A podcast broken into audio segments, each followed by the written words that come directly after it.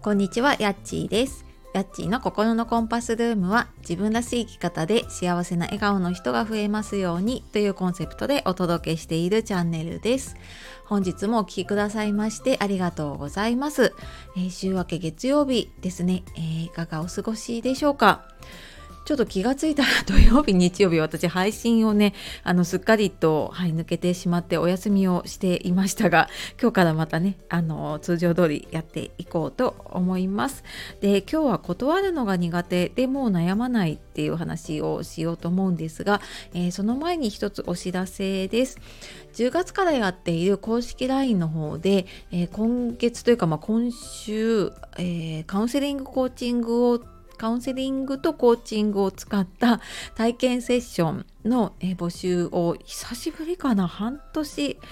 ぶりぐらいかもしれないですね。普通に出すのはね。はい、えー募集をちょっと限定3名で募集をしようと思っています。で今あの LINE の方で先行の募集をしていてちょっとあのお問い合わせいただいたりとかしているので、えーちょっと来年に向けてねあのいい加減ちょっとこの重たい腰を上げて なりたい自分になるためにね一歩踏み出したいなっていう方いたらあの説明欄の方のね LINE から登録して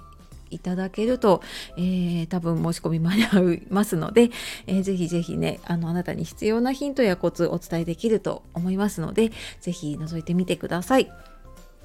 で、えー今日はですねその断るのが苦手でもう悩まないということでうんなんかここのところねいろいろ、えーなんて日常が戻ってきてねこうランチのお誘いだったりとか、まあ、ちょっと年末ね忘年会どうする新年会どうするっていうお誘いだったりとかねあとまあお仕事の依頼この年末のねちょっと締め忙しい時期に向けてね結構ねあったりする方も多いと思います。であの断るの苦手って私もあのもちろんそうなんですけれどもっていう方ね結構多いんですよね。あのインスタでストーリーズでねアンケート取ったらあの皆さん断るの苦手っていう風に回答されていたので、うん、やっぱりなんか断ったら悪いなと思って断れなかったりとかねあの断ったらどう思われるかなっていうのを結構気にしてね断れないっていう方が多いと思います。であのやっぱりそうやって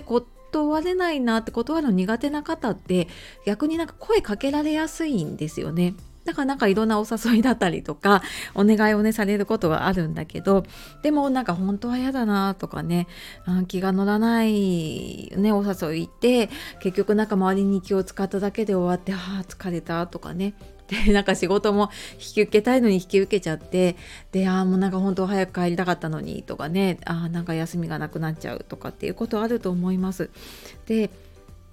まあそんなね繰り返しになってしまうのであの一つね私ずっと断れなかったんですけれども、まあ、ある時からね断るようにしてでもあの気づいたのが断っても相手との関係って全く変わらないんですよね。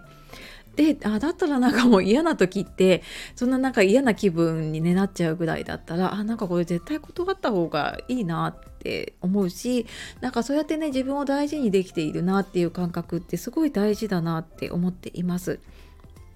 でそのなんか断るのになんて理由をつけようかなってね悩んじゃったりすることあると思うんですけどあのこれ人はって理由があると納得できるってっていう実験聞いたことがありますかねコピー機の実験で、えー、とこれお願いの場合なんですけれどもねコピーの枚数が少ない場合なんですけど例えばコピーを取ろうとしている方のところに行って、うんとまずそのコピーを使わせてくださいって理由なくで要求した場合は、え譲ってくれた方が60%かな。で今度理由をつけてね急いでいるのでコピーを使わせてください。ってちゃんとした理由をつけた場合が、えー94%の方がねコピーを譲ってくれて。で今度あの同じ理由なんだけれどもコピーを取りたいのでコピーを使わせてください。理由はあるんだけどあの理由になってない理由。なんだけど93%の方がねコピーを譲ってくれたっていう実験があるんですね。でこの理由によっては全然93と94だからねほとんど変わりはなくってただ理由がついてる場合とついてない場合って、まあ、これお願いの場合ですけどね。でもあのやっぱり理由がついてるだけで全然人って納得しやすいっていうのがねあるのであの理由何でもいいと思うんですよ。なんか人に断られた理由って覚えてますか？